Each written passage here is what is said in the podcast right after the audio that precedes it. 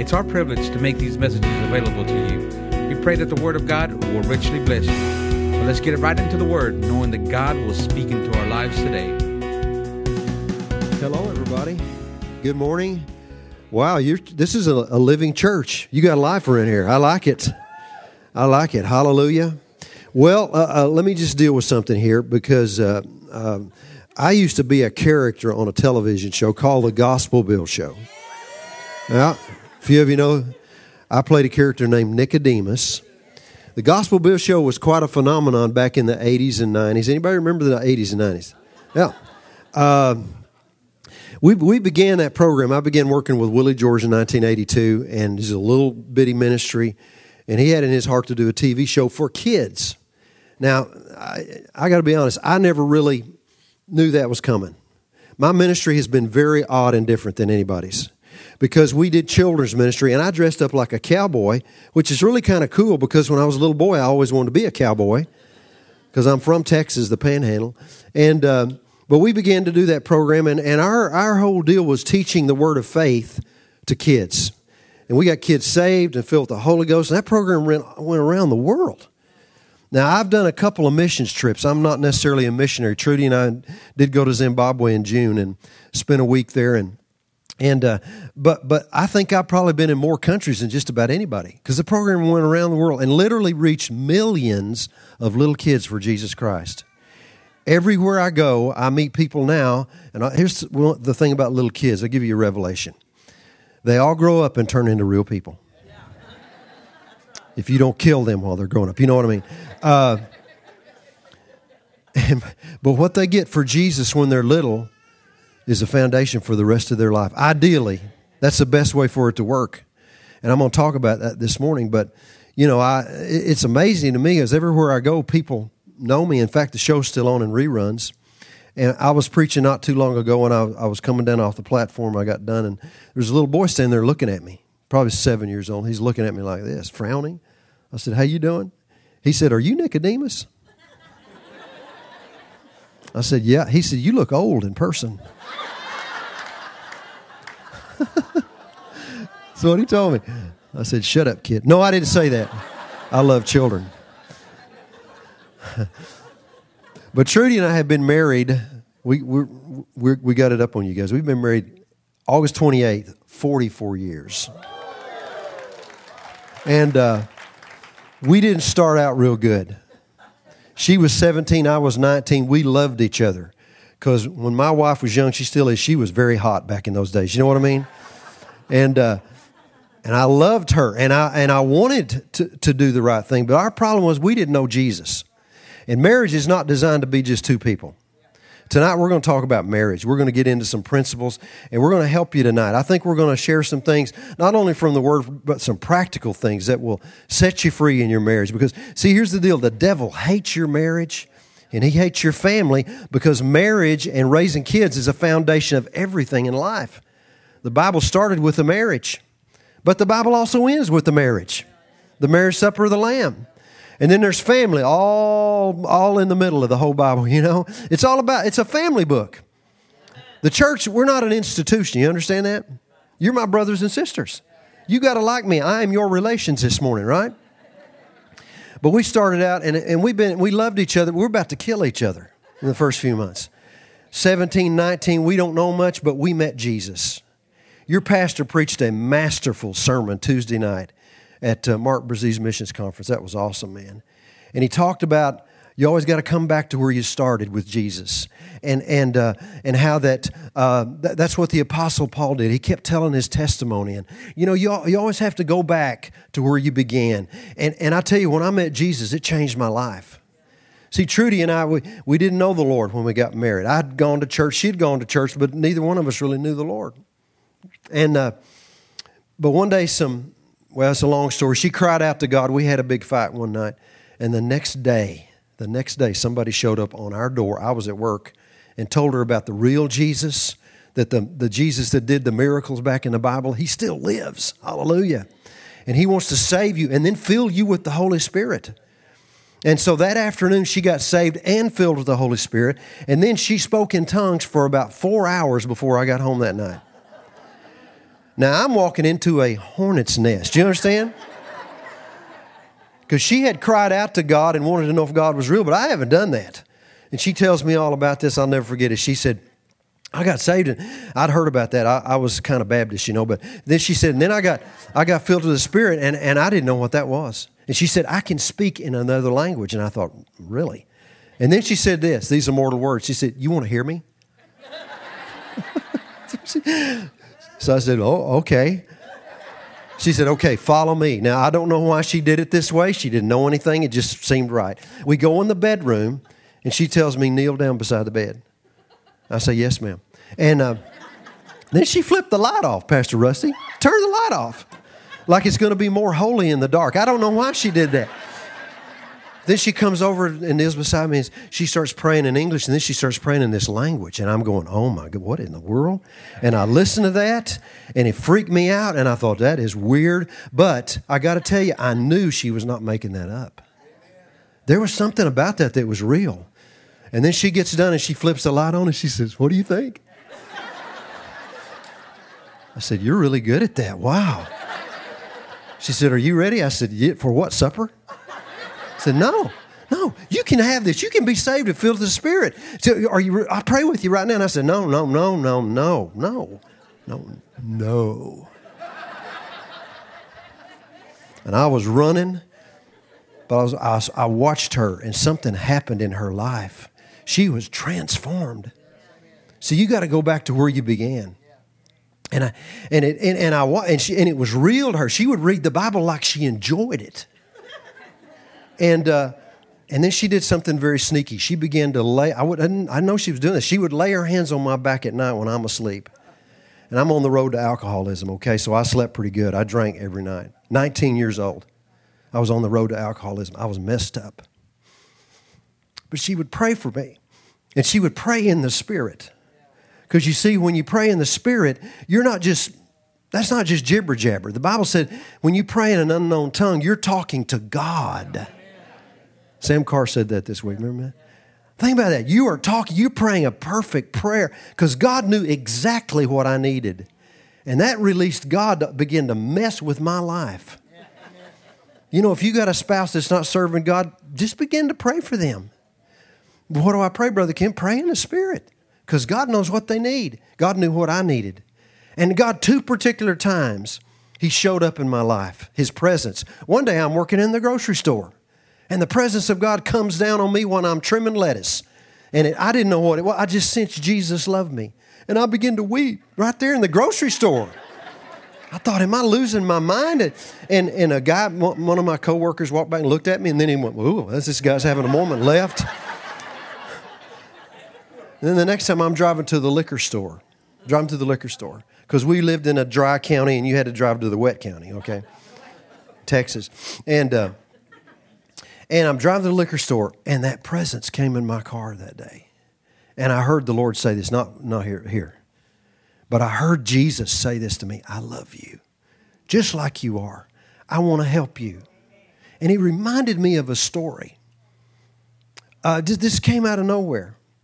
I remembered when I was eleven years old, I was sitting in a Baptist Sunday school class with a group of little boys, probably four or five, and our teacher was a farmer, and he made this statement. He said, boys, prayer is talking to God, and you don't have to be in church to talk to God, because God's everywhere.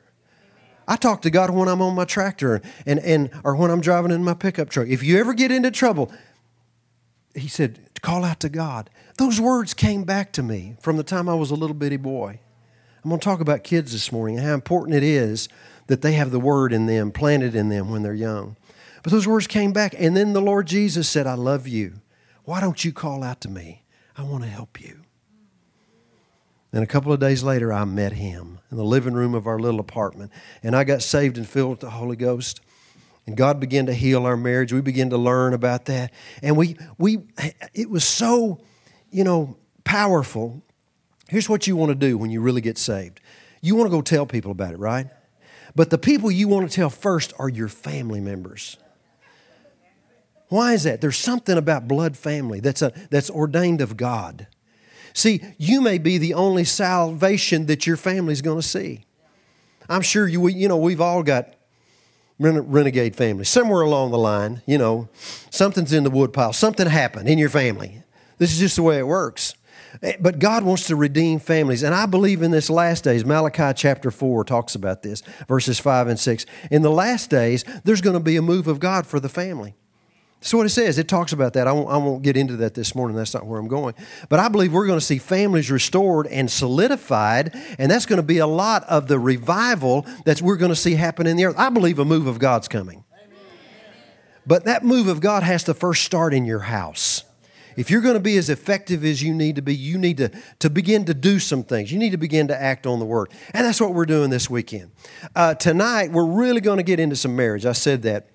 This morning, I'm going to talk about some other things. In fact, uh, here's my title. We're going to talk about three common fallacies that people have about kids. Three common fallacies, and, and Pastor mentioned this, so let me just deal with this right now. We have a lot of uh, product out on the table that uh, we we uh, we not only travel primarily across the United States, but we produce a lot of resources that, and I like the way you said that, you can take Trudy and I home with you after the service today. Now, if you feed us good, we'll literally go home with you. But, I mean, you can, you know, it's one thing to hear about this once, but but you need to feed on these truths. And some of the things we have on, out on our table, let me talk about them. This one's called devil-proofing your children. Because, see, the, the enemy hates families, man. And he hates your kids, and he wants to get them off when they're young. We've also got one called devil-proofing your uh, your marriage. And what happened in the Garden of Eden was God created this man and this woman, put them in a wonderful place to live, all their needs met, they're walking with God, but and they had one command.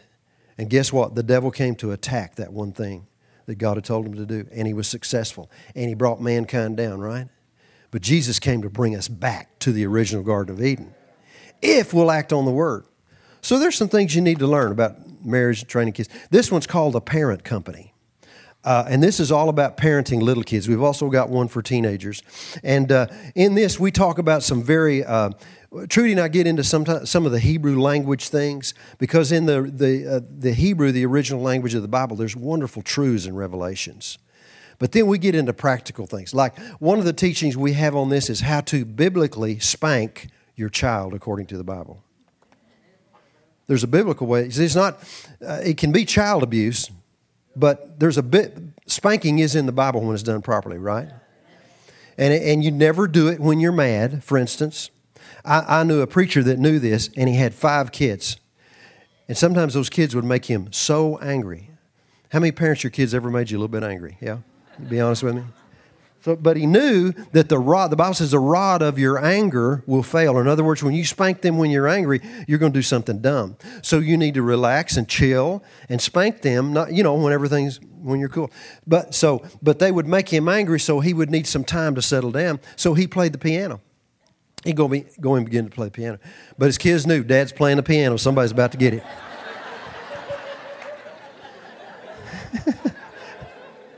So we biblically go through how to do that. There's steps that you need to follow. You don't you don't hit them in the face. You know, God made a place to be spanked. It's it's right in the middle of the back of the back part, right here. It's it's it's an easy target. You don't use your hand. You use a rod. You use an implement, because your hand is used to love your children with, right? So anyway, there's something. Um, you can connect with us on. Uh, Uh, we're on Facebook. We're on Twitter. We also have an app, Ken Blunt Ministries. Pick up one of our cards. Uh, another thing that we do, and I'm going to play one of these later, but one of the things our ministry does, very unique, we produce praise and worship music for little bitty kids. And this is twofold. Uh, we've got a number of projects. We're working on a brand new lullaby project. And this is going to be great. These are word songs, because we put the Word of God in our music. It's very important. But, uh, This lullaby project is made for mamas and their little bitty babies. They're all really laid-back songs, full of the Word, but they're also designed to play in the church nursery. And then our D V Ds are designed for not only for you to use at home with your kids and your grandchildren, but also churches all across America. Even right now, they're singing our songs all over, all around America using the D V Ds. So anyway, uh, those are all available. Got a lot of product back there that'll bless you. This one's called uh, Blending a Family. And we deal with this uh, on blended family issues, such as you've been married before you got married again. Now you you have some unique issues. And this really affects all of us. Somehow in your family, you have some kind of blended issue. I, I was telling Pastor before we came came out, my mom is uh, going to be eighty-two in the spring. Well, my mom and dad were married over fifty years. And he went to heaven about nine years ago. It's been a while now. Uh, and, and, and so my mom calls us probably three or four years after this happened. And she said, I just want you to know, son, that I have a boyfriend now. Really, Mom? That's kind of strange to deal with when, you know, they've been married that long, and, and I'm the I'm the oldest son. So, you know, I believe I'm supposed to take care of my mom. I believe that's biblical as she gets older. And so uh, I, I I have to go meet her boyfriend now. This is strange because, you know, now it's it's like a role reversal. Now I'm I'm I'm still her son, but now I'm like her father figure. And I have to check out this guy and make sure his intentions are right. And uh So we have a discussion, but here's where I drew the line. I did not talk to that man about sex. No, I'm not doing that.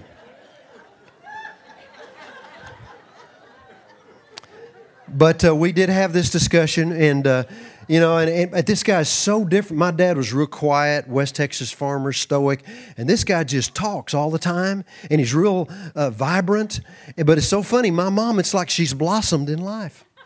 Do you know, was it last year, for the first time, she sang a special in her little Baptist church at eighty-one years old?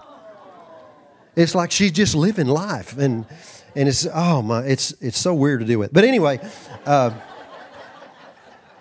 check out our project, our, our products. Let's pray. We'll get into the Word. Father, we thank you today. I just love the spirit of this church, I can tell. The life that's here. And Lord, we ask you to use us today by the Holy Spirit to to help people. Lord, reveal things to us today so that we can solidify, be all you called us to be, so we can affect the world for Jesus Christ in this time in which we live. And we give you thanks for it. In Jesus' name, amen. I want to talk about kids this morning. Three common fallacies about children that Christians need to understand. Really, everybody needs to understand. But, you know, uh, as I said, ministry to children is very underrated and underestimated. Because you see kids and they're just, you know, they don't seem very spiritual. You ever notice that? And they do these little things. I was in a church preaching one time, and I got done, and I was walking around back at the back, around the product table, and there were these two little boys standing there, and they were about, were they three years old? I think they were. This has been a while back. Three or four. And there, and one of them's got on, it was in Louisiana, one of them's got on a straw cowboy hat. So I walked up to them, and they were so cute, and I, I like little boys, and I said, how y'all doing? And they go, fine. I asked one, what's your name? He told me, and the next little boy with the cowboy hat said, what's your name? I, he said, Eli. Eli. I said, Eli, that's a cool name. I said, you know, that reminds me of a song. Now, some of you, I don't know if you'll remember this song. It goes back a long, long way, but it's a song by Three Dog Night, thank you, called Eli's Coming. Anybody remember this song? So we're standing there, and I'm kind of goofy, so I just begin singing Eli's Coming to these little boys. I start, Eli's coming, Eli's coming, Eli's a-coming. Girl, you better hide your heart, your lovely heart. That's Eli's coming. So I, I'm, you know, and I'm just doing, and these little boys are just looking at me like this, like this is a weird guy. And, uh, And then I said, well, I got to go. And I took about two steps away, and I hear Eli say, well, that was retarded.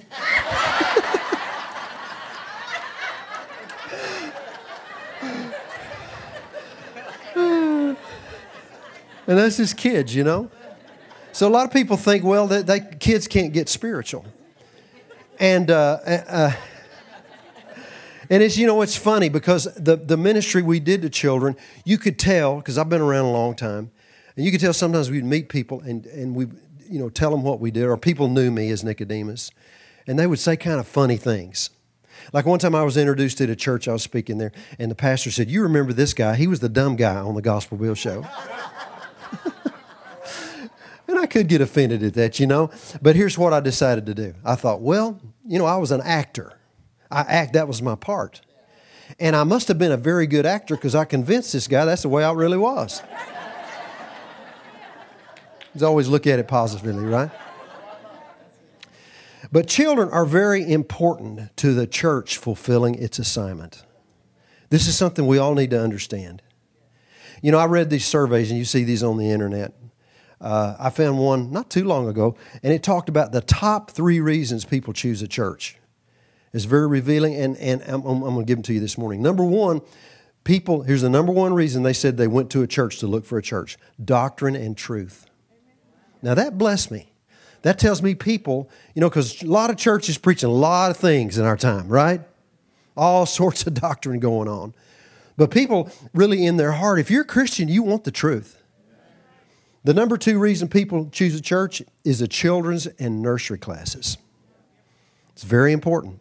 And then number three is the pastor. Those are the big three. But kids are very important. Uh, there's a man that I know that I read after that's a very smart man. He's like a, an apologetic, uh, apologist, Christian apologist, brilliant man named Ravi Zacharias. You ever heard of him? And he made this statement, and I, I like this. I'm going to quote him. He said, if you want to get to someone's heart when you witness to them, ask them about their kids. Because if you have children or grandchildren, kids are very important. So I'm going to do. I'm going to give you three things this morning. We won't take a lot of time here, but three common fallacies that we need to understand as Christians about children. Number one, common fallacy.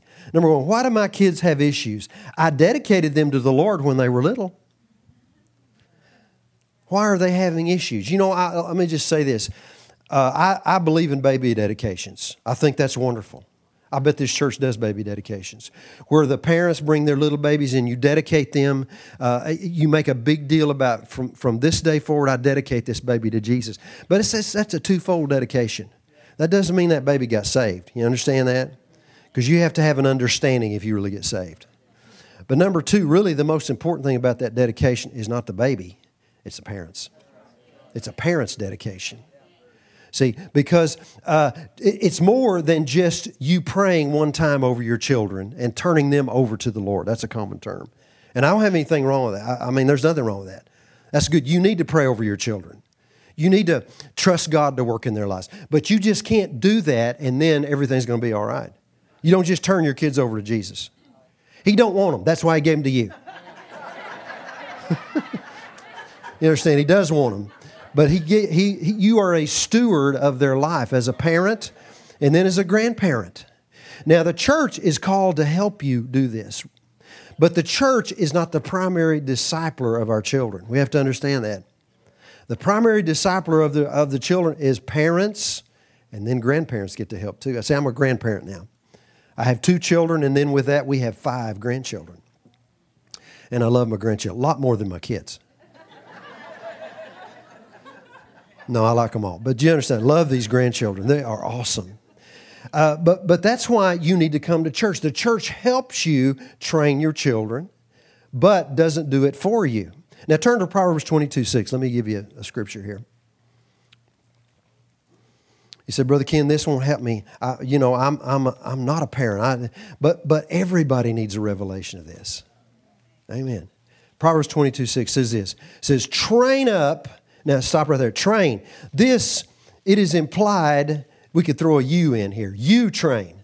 Who's the trainer? Is God? Yeah, God wants to bless your children, but you're the one that brings God to your children. You with me? Train up a child. To train means to initiate. It means to be proactive as you do this. We have to be proactive, especially in our time, because there's all sorts of ideas about God out there. Did you know that? We're living in those perilous times that the Bible talked about. Jesus is coming back quickly. I really believe that. But, but see, we're to train them. We're to be proactive, and that word means to initiate. It means also to narrow and to discipline.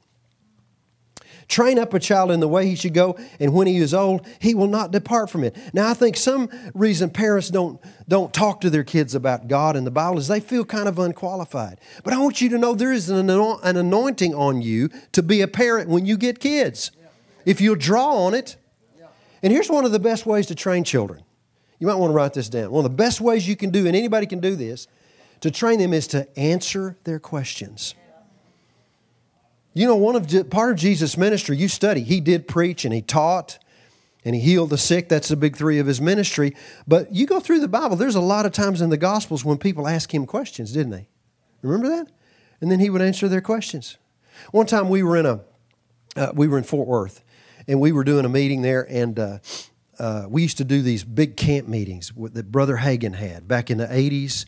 Kenneth Copeland, we did his camp meeting. I think this was at one of his camp meetings. And we would do the children's services as our characters with those big conventions. I mean, we would have as many as, I remember we had twelve hundred, twelve, thirteen hundred kids in Tulsa at the night services back in the eighties. That's a lot of kids in one room. And then we would also have, we did this for a while, we did another class with three to five-year-olds. And we would have as many as three hundred three to five-year-olds in one room. We learned there's a better way to do that. That's hard to do, man. But anyway, we were doing that, and we were in Fort Worth, and and Trudy and the kids went with me as much as they could. They were with me. And there was a man there. We had lived there in the early seventies when we were very young, just met Jesus. And we went to this church, and I played drums and sang in a band that they had there at the church back in the early days of praise and worship. And there was a man that uh, named Mister Dupuis, W A Dupuis, who was a French Cajun man, big old burly guy with white hair in his seventies. And he had a heart condition, and so they had asked me to go to the hospital and pray for Brother Dupuis. Well, God healed him. It was awesome. And so he liked me, and of course I liked him. So he heard I was in town. He called me up at the hotel and said, "Brother, can I hear you in town?" I said, "Yeah." He said, "I'd like to take you and your family out to eat." I said, "Okay." He said, "I'd like to take you to a real nice lobster restaurant." I said, "I think we can work that in our schedule." So we met him at this really nice restaurant. And, and our kids at that time, Josh was four, Brooke was uh, uh, eight. So we walk in the restaurant, and there's a tank of lobster. You know how that is when you walk in. And so Josh is four. He begins to ask questions.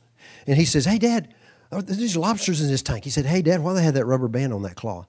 He said, "Hey, Dad, if they took that rubber band off and I stuck my finger in there, would that would that lobster bite my finger? Hey, Dad, would it hurt really bad if he bit my finger?" And he's asking me all these questions. And I'm trying, he said, "Yes, son, okay." And I'm trying to talk to Mister Dupuis and be nice to him because he's buying me lobster dinner.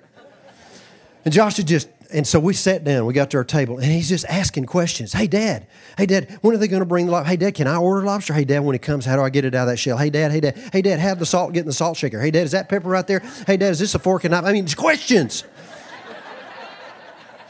And so I'm trying to talk to Mister Dupuis, and I'm saying, "Son, chill, cool." Like, you know, and Mister Dupuis, he's in his seventies. He's grinning.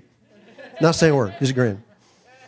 And he said, "That boy asked a lot of questions." I said, "Are you kidding?" He said, "Does this all the time." He said, "Can I help you?" I said, "Yes, sir." "How many know you need to listen to people that are older?" I said, "Yes, sir." He said, "Do you know why I ask questions?" I said, "What, what do you mean?" He said, he, he asks questions because he's hungry to learn. And he wants to learn more than anybody else from his daddy. I'll never forget this. He said, as this boy grows up, take time to answer his questions. If you don't, he may grow up and be stupid. Did you get that revelation? See, kids, kids, uh, they need to be trained in our time. Hallelujah. Number two, here's the, the second uh, uh, misunderstanding. Kids are too little to understand the Bible. You got to understand this about little kids. The Word of God can speak to them on the level of their age. Look in Mark chapter ten, verse fifteen. Jesus said an astounding thing. We pass over some of these things. But I want us to zero in on what this says this morning. This is when Jesus was ministering to children, and his disciples, his very disciples, didn't get it. Remember this story? And his disciples are saying, "Get these kids out of here. Jesus does not have time for kids. This is Jesus." I mean, we're talking about a big-time ministry here, okay? He's going to be teaching this afternoon uh, in, in the synagogue. He's got a healing rally tonight on the Sea of Galilee. He does not have time for kids. And it made Jesus mad. And he said, "No, no, no, no, no. You bring these little children unto me." And then he said, look at verse fifteen. Makes a powerful statement. "Verily I say unto you, whosoever shall not receive the kingdom of God as a little child shall not enter therein." That's talking about what is receiving the kingdom of God? Getting saved. And Jesus said the way you get saved, you don't come because of your pedigree, because of your big name. You don't come to me like this. Here's the way you come. You come as a child believing. What's he saying? Children are eligible to receive the kingdom. Your little kids can get saved. That's the ideal time. Now, if you waited till you're twenty or thirty or forty, great. Praise God. In fact, let me read you this stat. This is amazing. I preached this for years.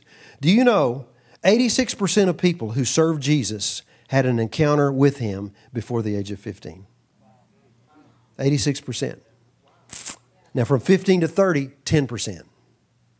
After thirty, if you haven't heard about Jesus, had some kind of encounter with Him, by the time you're thirty, you have a four percent shot of getting saved. What does that tell you? When they're young is the best time. Why? That's the most impressionable time. That's when the, the, the, their, their ideas are being established. And that's the best time to reach them with the Word of God. I think that's why Gospel Bill was so powerful. We taught the principles of the Word, but we taught them on a child's level. We did. The Gospel Bill Show was like parables. If you've never seen it, if you can, if you, most of you remember this, the Gospel Bill Show was kind of like the Andy Griffith Show got saved. It was like Gospel Bill was Andy, and Nicodemus was Barney Fife, and Elmer Barnes was Gomer, and Aunt B was Miss Lana, and my girlfriend was my wife. I mean, my wife is still my girlfriend. Uh, she was Trudy Lou's, like Thelma Lou, okay? We didn't plan on doing that, but that's just the way it worked out. But we told modern-day parables with our characters, and kids learn the Word. When my dad was old, he got saved later in life. He did go to church some, but he didn't know much about God. As he got older, he, you know, you you you don't you don't learn as much. But he loved to watch the Gospel Bill Show, and I believe he got more Word out of that. I think that's so cool, as he was older, than anywhere else. See, kids need to be saved. They need to be filled with the Holy Ghost. You say, well, I don't know, Brother Ken. I got a video I want to show you this morning. And I want you to see how much, you guys got that video ready? I want you to see how much uh, word this little boy has in him at three years old.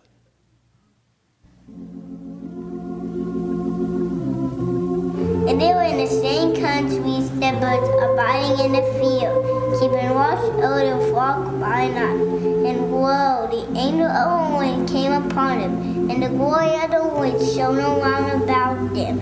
And they were sore afraid. And there, and the angel then said unto them, fear not, I bring good tidings to good, I bring good tidings to good joy, which it be to all people. Uh, unto you and born this city in the city of David, which is Christ the Lord.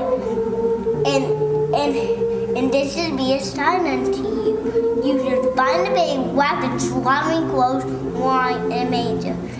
And there was with the angel a multitude of the heavenly host, praising God, saying, glory to God in the highest, and honor, peace, goodwill toward men. Isn't that awesome? That's my grandson, Gus. Gus got saved when he was four, three, yeah. Yeah, it's four, yeah. His, his, his dad led him to Christ. He's six now. That was a, a couple of years back. His dad, back in the spring, prayed with him to be filled with the Holy Ghost. Yeah, that, in fact, when he was praying with him one night before he went to sleep, he was praying with him at bedtime. He said, Gus, would you like to be filled with the Spirit? So he's praying with him, and then they FaceTimed us on our on our iPad to, to let us know. We, they, he lives in Dallas. He's a children's pastor in Dallas at Gateway Church. And uh, he wanted to let us know that Gus had gotten filled with the Spirit. And so he FaceTimes us. His little face comes up, and I hear Josh say, Dad, Gus just got filled with the Holy Spirit, and I told him Nana and Pawpaw could pray in a secret language just like he did, and so he wants to hear you pray. So we get on FaceTime and we just prayed in our language, you know. And he just he just giggled and laughed and said, that's awesome, Papa. So innocent, so sweet. Well, I don't know, what, a month or so later, they came to Tulsa. And me and Gus are running around my pickup. We're driving down the road, and I said, hey, Gus, you're filled with the Spirit, right? He said, uh-huh. I said, okay, let, why don't me and you pray in the Spirit till, till we get to this next street over here? Just, you know, a couple of minutes. He said, okay, Papa, and instantly. Because his mom and dad are training him to do this. He puts his little hands like this and starts praying in his language. And I'm listening to him. Now, you heard he can't say his W very well. He's getting better because he's six now. But he's wrapped in a swaddling clothes, lying in a manger. I'm listening to him pray in the Spirit, and I hear him rolling his R's like perfect Spanish. And it blew my mind. I thought, I mean, you know it's real, but I thought, that's real. He can't do that. Kids need to be saved, filled with the Spirit, trained in the Word. They get more than you think. Think about our great men of God, like, like Brother Hagen and Lester Summerall. All these men had encounters with Jesus when they were young. It's very important. They need the Word. And then number three, I'll close with this one. Here's the, the, the third fallacy. Kids are too immature to experience God's power and anointing. Turn to Matthew chapter twenty-one. Kids need to experience God's power and anointing, even when they're small. It's the best time. In fact, Jesus commends it here. Matthew twenty-one fifteen. Now, you know the story. Jesus comes into Jerusalem right before the cross, right? This is his last triumphant entry. The people are saying, Hosanna to the Son of David as he comes in. He cleans out the temple, kicks out the money changers, straightens out the house of God, and then the power of God begins to flow, right? You know, when the house begins to get ready, then God's power will flow. And so uh, the Bible said that the the lame, uh, the blind and the lame, is that what it says? I don't have that in, the, in my notes, but I think it's blind lame, came to him and he healed them. So the power of God's flowing. Miraculous things are happening. But look at verse, verse fifteen. It says, and when the chief priests and scribes, that's the religious people of the day, okay? But when they saw, they saw two things, the wonderful things that he did, the miraculous and the children crying in the temple, saying, Hosanna to the Son of David. They were sore displeased. That's King James. That means they got hot about it. They got all upset. You hear, they didn't like the miracles. Trudy was healed from a, uh, she had crossed eyes growing up. She had a birth defect in her brain that when she took a fall at three years old, it triggered this birth defect and her eyes were crossed and messed her vision up. You know, when she got saved and filled with the Spirit, she went to a home prayer meeting one night and God touched her and healed her. Her eyes went straight. She threw her glasses away. nineteen seventy-one, awesome. And her eyes, I mean, it was a miracle. Do you know the church that her dad was an elder in called her up one day? They said, Trudy, we hear Jesus healed that you, no, here's what, we hear you think Jesus healed your eyes. That's the way they said it.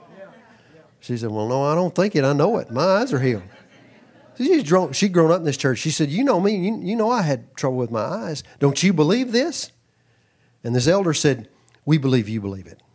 But we believe those things passed away. So this is a sign from the devil. That's what they said. Said, if you'll deny this happened, we'll let you come back to church. Otherwise, you're not welcome. Yeah. She said, I think I'll find another church. Thank you. See, religion doesn't like miracles. Mm-mm. So miracles. They got upset at miracles, but then look at what else they got upset at. And the children crying in the temple, saying, Hosanna to the Son of David. Children praising the Lord, connecting with Jesus. Right? And they said unto him, do you hear? They really got upset about these kids praising God. You hear what these kids are saying? And Jesus said unto them, I'm paraphrasing some of this, hey, haven't you ever read the Bible, boys? And then he makes this statement. He's quoting Scripture. He's quoting Psalm eighty-two. Out of the mouth of babes and sucklings has God ordained strength. Hebrew word for strength is praise. Out of the baby's mouth. Out of a suckling's mouth. That's why we produce music for little kids. Because we're putting praise in their mouth, in their heart when they're little. I hear, I hear all kinds of reports. See, I've been doing this for a long time. We started like a brand new um, uh, uh, uh, project of doing this just a couple of years ago. So we, all these songs are new, and I'm going to play one in a minute. Uh, some songs that my son wrote, some I wrote, some we redid that I wrote back in the eighties. But uh, I hear all the time people come up and say, I, I remember this song. Brother Ken, I was in trouble one time, and this your song that I heard when I was seven years old came back to me. That's praise. That's powerful. And it stills, goes on to say, it stills the enemy and the avenger.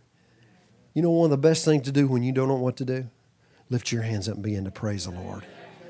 Not for the deal, for the answer, for deliverance. See? I got another little story for you, and I'll close with this. My little daughter, when she was six, we moved from the panhandle of Texas to Tulsa. We put her in the first grade. Now, the school she went to, Victory Christian Center, was bigger than the town we came from. And she was in a little preschool with like five little kids. Well, now she's in a class like thirty kids, and there's kids everywhere. My daughter's a sweet little blonde, quiet, very, uh, what's the word for Brooke, baby? Introspective. You know, that's the way she is. She does, she's very, she's different than her daddy. And uh, so we put her in school. And uh, I, I, I took her to school that morning. I get to the office. I've just started this new job, and I get a phone call. Mister Blunt, yes. Your daughter's Brooke, yes. You need to come pick her up. She's sick. She's throwing up. I mean, really? So I, you know, came and got her, put her in the car. We're driving home. Well, we pull out of the parking lot. She's bouncing around the back seat. Seems fine. Gets home, eats lunch. So we're thinking, well, she had a little bug. Next day, took her to school, same thing. Get to the office, same time. I get the same phone call. Mister Blunt, yeah, your daughter's sick. She's thrown up again. I said, really? He said, yeah, you got to come pick her up. So, you know, I'm starting to think, same thing happened. Pick her up, jumping around the back seat, ate lunch. So something else is going on here, right? And we got to do something because she got to go to school, you know, because she we don't want her to grow up and be stupid like Mister Dupuis said. So, uh, so I'm thinking, what can I do? I was just learning about kids and, and how to minister to them. And so I thought, I'm going to do a little skit for my kids. Now, she's six, Josh is two. Uh, so I went in her toy box and I found a couple of her dolls. I found a, a little blonde baby girl, and, and that's going to be her. And then I need a villain. It's hard to find a villain in a six-year-old toys six-year-old's toy box. I found a lion. He wasn't very mean-looking, but he was a lion. So he's going to be the bad guy. So I get behind the couch one night after supper that night, and I do this little skit. I have this little girl come up. Oh, wow, this is a wonderful day. I'm at my new school. Look at all these people around here. Wow, there's a lot of kids in this school. There must be hundreds of kids. Wow, what if they don't like me? What if they think I'm weird? I'm kind of getting, I'm kind of getting nervous. You know, it makes me, what if these kids don't like me? And then the, the line comes up. Yeah, kid, they're not going to like you. Yeah, what if they don't like me? It's the devil, right? Yeah, they're going to think you're weird and strange. What if they think I'm weird and strange? Yeah, fear, fear, fear. Be afraid, kid. I'm afraid. And I think I'm going to, you know what? My stomach's getting upset. I think I'm going to throw up. No. Yeah, kid, afraid, sick, sick. Yeah, but wait a minute. Wait a minute. What, wait a minute? I remember the Bible says, when I praise the Lord, I run off the devil. No, no, don't say that, kid. Yeah. When I praise the Lord, I'm going to run off the devil. That's what I do. No, don't don't do that. That's that's dangerous. Don't do that. That they'll think you're weird. No, I don't care. My praise runs off the devil. Praise the Lord. Hallelujah. Thank you, Jesus. Hallelujah. Glory. No, no, don't do that, kid. Yes, I'm going to praise the Lord. No, give ah! And the devil leaves.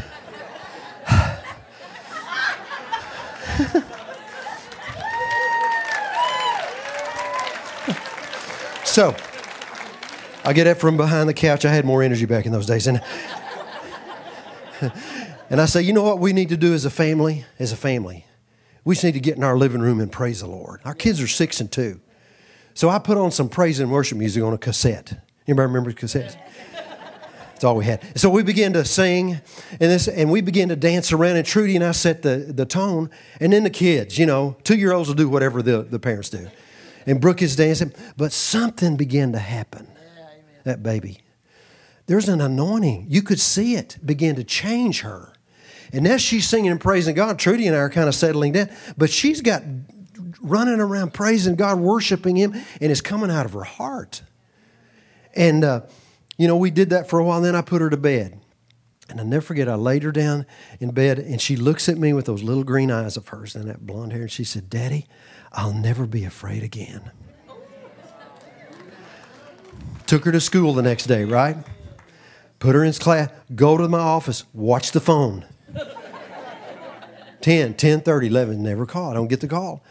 Uh, come home that afternoon, Trudy's picked her up.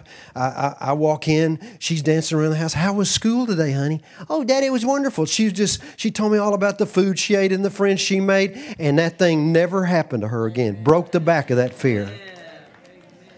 Fast forward twenty years. She's married now. We're all excited. We're going to have our first grandchild. Her and her husband go to Colorado. They're, they're taking a little time off. We get a phone call. This is before cell phones. Uh, says, uh, Dad, uh, Brooke's showing some signs that something's not right with the baby. She's what, six weeks, two months in? So we prayed. We believed God. We go through a few-hour period. Finally, Scott calls and says, well, she lost the baby, made us mad, hurt her feelings. You know how that goes. But uh, a little while later, called her back, just checking up on her. I think we'd talked to her by then. But uh, I got Scott again in the room, and I said, hey, Scott, how, I, I, let me ask you, how's she doing? Because it's tough. They were so excited about this baby. He said, well, I just want you to know she's in the bathroom right now, and I can hear her, and she's in there singing and praising God. In the middle of her trouble. She learned at six, praise the run off the devil. A year later, she had a baby. Two and a half years later, she had another one. She got one in heaven. Let me tell you something. Our kids need spiritual experiences with God. You, this is not just for church. This is for your house, in your life, when stuff happens to you. Close your eyes. I know there's people here this morning. In fact, I, in, in my heart, I know I think there's somebody here that needs to be saved this morning. You need to, you need to come to Christ. He wants to change your life. Uh, I think there are people here this morning, though, that you're having some difficulty with your family. Maybe you got some kids. Maybe you're thinking, Brother Ken, I... I didn't put the word in my kids. I got saved later in life, and or my grandchildren, we're having some issues. And I want you to know this morning that praise, praising God is the strength you need. Your praise is your strength. God wants to inhabit your praise. You got to just make a stand of faith and then thank God that He's working in that situation. He can do all sorts of things in the middle of, of, of hell. Amen? But you have to believe it. Amen. No, so here's what we're going to do. This is probably a little bit different altar call, all right? Everybody look at me. I want to play you one of my kids' praise and worship songs. This is a kicking song. And, and as we're singing this, I just want you to release your faith that God's going to work on your situation. Maybe it's your marriage, whatever. And when I come back up, we're going to give an altar call. If you don't know Christ, we're going to give you a chance to do that, to lead you to Jesus this morning, to rock your life. So, Brother Ken, this is a kid's song. Yes, yeah, it's a kid's song. You're going to have to dumb down this morning. You ready for this?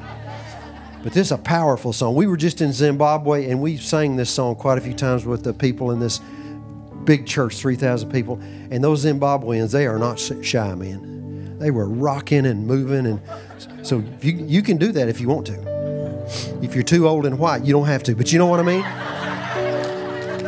Well, one thing I want everybody to do, stand up on your feet right now. This song says, I believe in Jesus. We're going to rock the house with it, then I'm going to come back. Make it loud.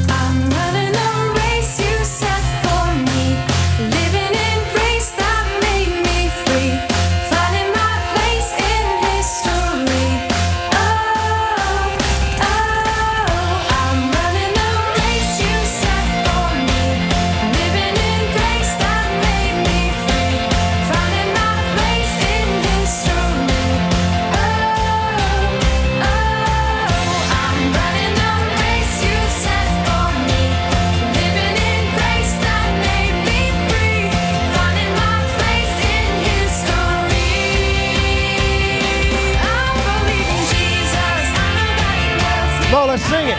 He washed away my sin. I believe in Jesus. I know that he loves me. I believe he's coming back again. I don't care what they say. I will follow God's way. With him by my side, I always win. I believe in Jesus. I know that he loves me. I believe he's coming back. He's coming back again. I'm running the race you set for me, living in grace that made me free, finding my place in history. Hallelujah. Come on, shout and rejoice. Woo! Glory to God. Hallelujah. Hallelujah. Now, I'm new here, but I, a little lady just went flying through here. Did you see that? You said she was out of, off her walker doing that. Praise the Lord. Praise the Lord. Praise the Lord. If you have rheumatoid arthritis, come up here right now. God's going to touch your life right now. Come on. Rheumatoid arthritis. Don't miss out on this one if you've got that. But you just have a little arthritis when you get older, Brother Ken. No, you don't. That's of the devil. Healings of God. I'm going to touch you right now. You ready, brother? Listen, it's going to change. You believe that? In the name of Jesus. Touch our brother. In the name of Jesus. I curse. I curse that arthritis in your body. In the name of Jesus Christ of Nazareth. Heal this lady right now, Father. I thank you for it. Hallelujah. Lord, you told us to lay hands on people with arthritis, and you would touch them. We are obedient. Arthritis. Where's it? Where's it at? In your hands? Really? Wow. You ready to receive? Praise God. Thank you, Father, for a miracle of God. Touch our brother this morning by your great power in Jesus' name. In Jesus' name. In Jesus' name. In Jesus' name. Is that you running around? The enemy attacked me and I fell when I was dancing. Uh, you fell when you were dancing? Yeah, in the back. Okay. I feel the enemy attacking me. Okay. And my knees kind of like okay. hurting. Amen. Lord, we pray for her. We we curse this. She's dancing because she's free. Oh, yes. Give her final, complete healing in your body right now. You ready? Touch her, Lord, in Jesus' name right now. By your power. By your power. Hallelujah. Hallelujah. I heard this this in my heart. Heart valve. You have a heart valve issue. Come up here right now. Who is that has a heart valve issue? Is that you, sir? Praise the Lord. What is it?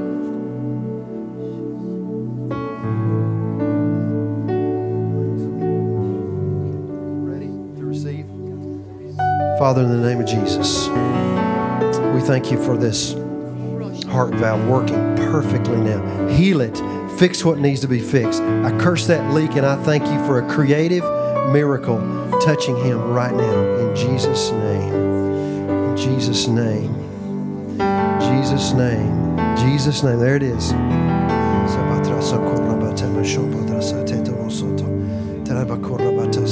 Thank you, Lord. Thank you, Lord.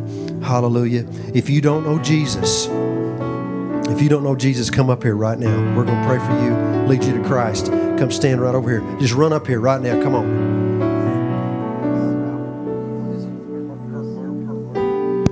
Lord, we curse that heart murmur in his body, in his heart. Thank you for supernaturally touching him today. In Jesus' name.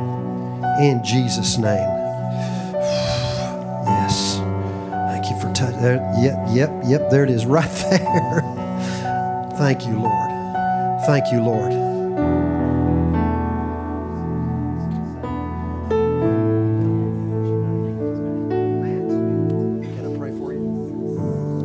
Anybody else want to join Matt? He's going to get born again this morning. Isn't this awesome? Anybody else? What a, what a, what a thing. Everything's going to change. Jesus loves you, Matt. He died for you when you were at your worst. He did his best. And the Bible said if you believe that in your heart, you believe that, and then you declare it. That means you say it. It's not a magic formula, but a miracle will happen when you mean it. And He'll come in your life. Last week it was the first time I've been to church. Is that right? First time he's been to church in fourteen years. Pray this prayer with me. You ready? Change forever. Heavenly Father, I believe Jesus is your son. He came to the earth. He died on the cross for me. I believe that. But I believe he rose from the dead. The life that he gives, I receive. From this moment forward, I am saved. I am born again. Brand new start. I receive it. In Jesus' name. Amen. Awesome, man. Give me five. Pastor. Thank you for joining us today. We trust that you enjoyed the message. We invite you to join us at our weekly services here at Island Church. Sunday morning service at eight thirty a.m. Dawn Patrol. Sunday school at ten a.m. Sunday mid-morning service at ten forty-five a.m. Sunday night service at seven p.m. Tuesday night prayer at seven thirty p.m. Wednesday night service at seven thirty p.m. We are located at twenty-four eleven sixty-ninth street, Galveston, Texas. You can contact us by phone at four oh nine, seven seven zero, nine one one three. We look forward to seeing you there.